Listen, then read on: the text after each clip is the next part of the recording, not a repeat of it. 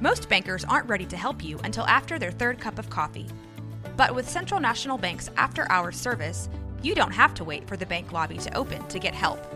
You can contact us from 6 to 8:30 in the morning or from 5 to 10 in the evening, and we'll connect you to a real, live, local person who can answer questions and fix problems 7 days a week. Bank different. Bank Central. Central National Bank. Member FDIC. Hi,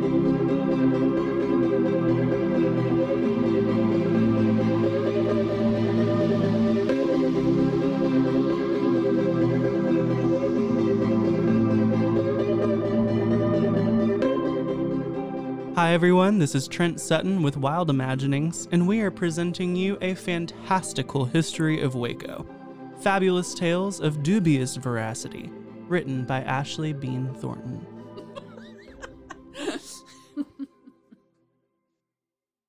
Today's story A Doctor's Secret. Hallie Earle was born in Waco in the year 1880. She was the eighth and last child of Civil War veteran Major Isham Harrison Earle, and is often the case with the youngest child, she was her parents' pride and joy. Hallie wanted for nothing growing up, and yet from a very young age, she didn't quite fit in. You see, Hallie longed to be a doctor, an unheard of occupation for a woman in those days. Papa, let me listen to your heartbeat. Oh, of course, darling. What do you hear? Sounds strong. Ba-dum, ba-dum, ba-dum. Is that so? Now your temperature. Oh, you giving me a checkup, Hallie? That's Dr. Hallie, Dad. But that's right. I'm making sure you're healthy. Well, now, Dr. Hallie, what makes you want to be a doctor? I want to help people, make 'em feel better. Hmm. Well, Dr. Hallie, it's fine to pretend and all, but when you grow up, you'll want to get married and have children. Look at your mama. But I want to be a doctor. Well, darling, we're raising you to be a lady. A lady doctor. no, Hallie, a proper lady. You'll understand when you're older. But as it so happened, Hallie didn't understand when she was older. As she went through school, she excelled in all of her classes. When her friends were going on dates or learning to dance, Hallie was in her room, poring over books of anatomy, medicine, and physiology. Science was her favorite subject. And she refused to take home economics or textiles, instead, choosing to be the only girl taking advanced chemistry and college level math. Her father had long since given up on voicing his opinions, knowing that they would fall on deaf ears. Her mother, on the other hand, continued to try and impress upon her the importance of being a lady.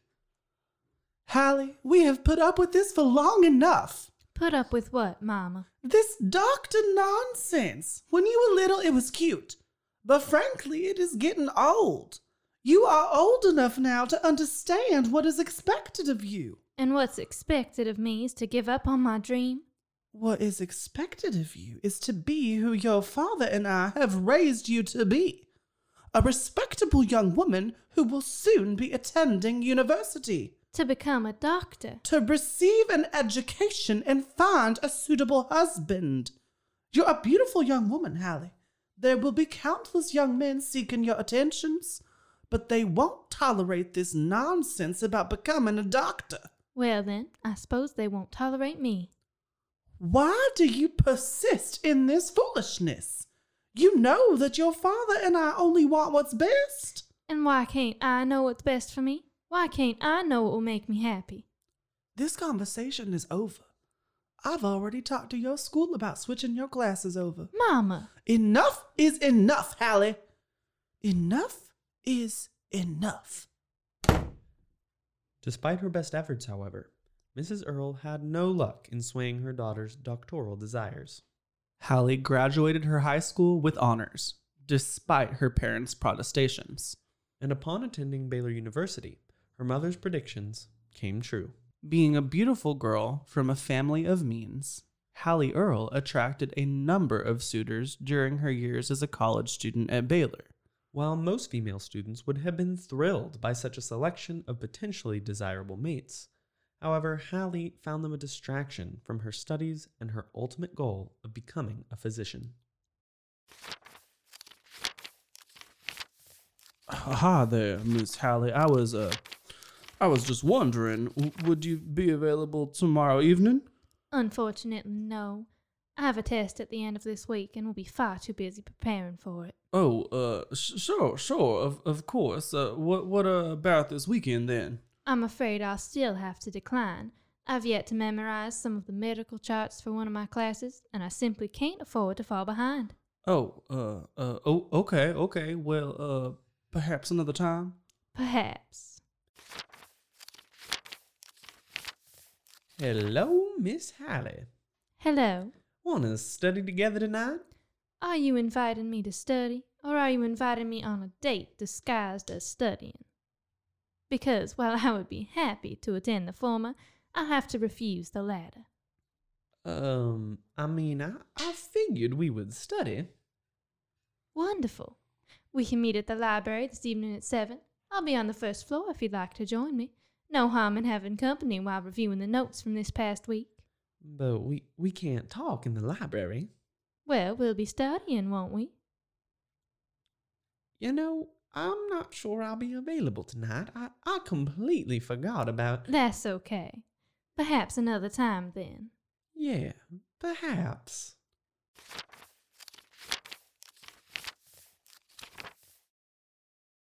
Mr. and Mrs. Earle, however, did not share Hallie's enthusiasm for avoiding dates. While she may have been safe throughout the week, her weekends were often filled with unwanted dates orchestrated by her parents. She would walk downstairs in the morning and be surprised by a suitor awaiting her in the parlor. Unable to avoid them, she would be forced to sit with them throughout the morning until her parents inevitably invited the young gentleman to join them for lunch. Almost as soon as the first suitor would leave, there would be another at the door, Hallie's afternoon would pass much as did her morning. and the second suitor would join the family for dinner, as the first had for lunch. Finally, after the second suitor had left, Hallie would hear the same thing each time. Those were a couple of fine young gentlemen, Hallie. The kind of man you could settle down with. Amazing how many eligible young men attend Baylor if you only take the time to meet them. What did you think, dear? Which of the two would you like to see again? And don't say neither. They were both charming. And they have promising careers ahead of them, dear. We want to make sure you're well taken care of. At first, Hallie attempted to dissuade her parents. But she quickly realized it was to no avail. I'll be perfectly capable of taking care of myself. I'll be well provided for. And by who? Is there someone you haven't told us about? By myself. I'll be able to provide for myself as a doctor. Probably better than a lot of these suitors would be able to provide for me. Hallie, that just isn't how the world works. Being a doctor is hard, it's demanding, it's. What? A man's job? Well, I wasn't gonna say. You didn't have to. What your father is trying to say is that we want you to have the kind of life that we've had. We won't always be around, honey. Despite her best efforts, however, Hallie couldn't escape her parents' desire for her to be married. But before long, she realized that if she couldn't avoid the weekend suitors that her parents arranged, she would have to figure something else out. If she couldn't leave, perhaps there was a way she could get the suitors to leave instead. She couldn't simply ask them to.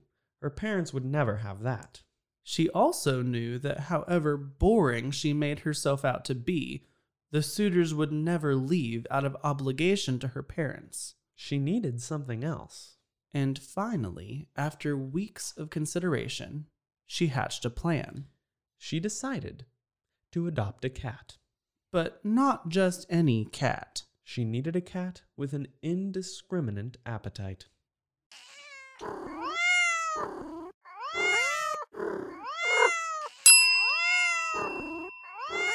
Hi there. My name is Hallie, and I'm here to see what cats are available for adoption. Well, we, we have several cats at the moment. What what are you looking for? Well, I'm in need of a companion. All right, well, we just had a litter of kittens the other day. Let, let me show you. I was rather hoping for something a bit bigger, actually. Hmm, well, I, I can show you what we have. That would be perfect. Here we have Roxy. She's a calico. Here we have. What about that one? Oh, well, you you don't want that one. He he hardly ever even moves except to eat. He's perfect.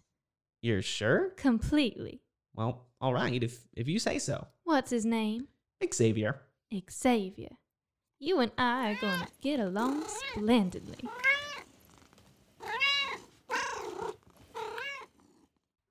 Xavier was a large gray cat who was just as lazy as Hallie had been warned.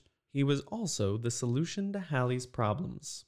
She fed Xavier a steady diet of broccoli, pinto beans, and peanuts, Which may sound unorthodox, probably because it is. But Xavier's diet served a very particular purpose. You see, whenever gentlemen visitors overstayed their welcome, Hallie would simply invite Xavier to join them in the parlor.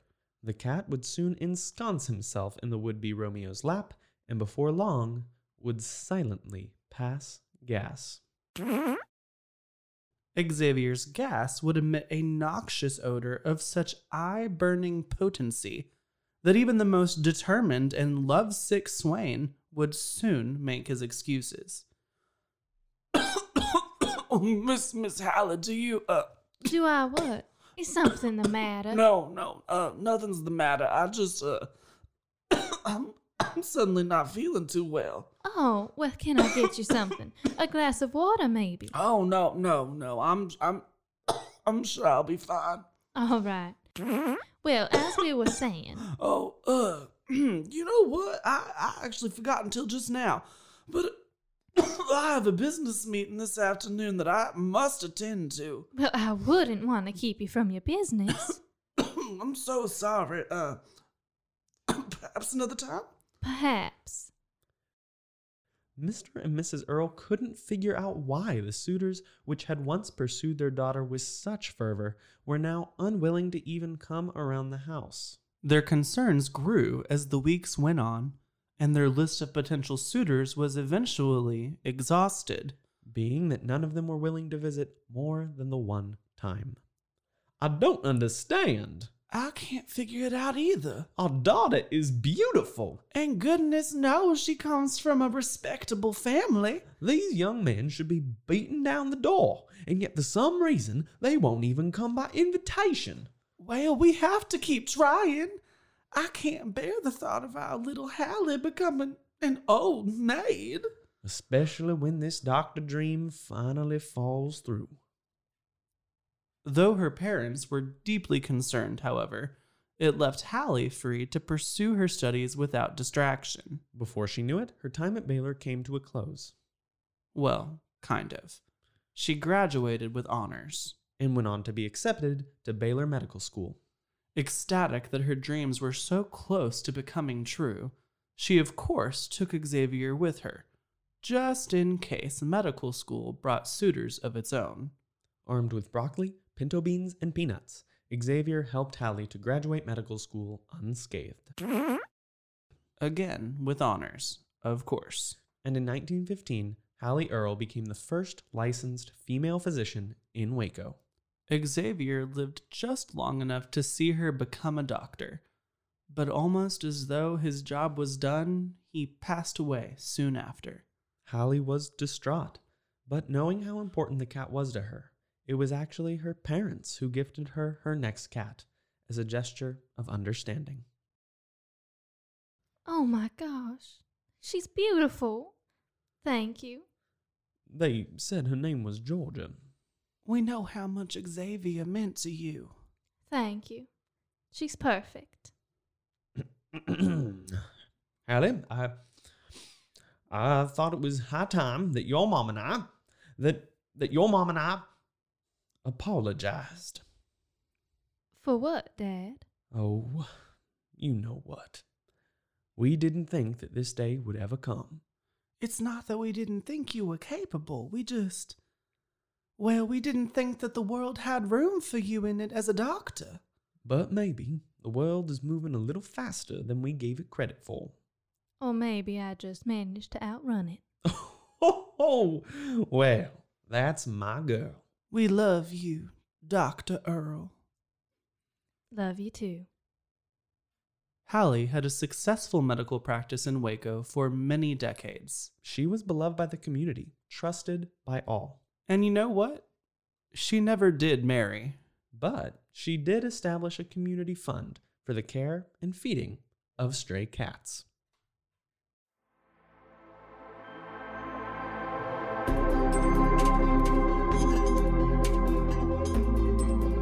Thank you for joining us today for a fantastical history of Waco, a podcast brought to you by Wild Imaginings.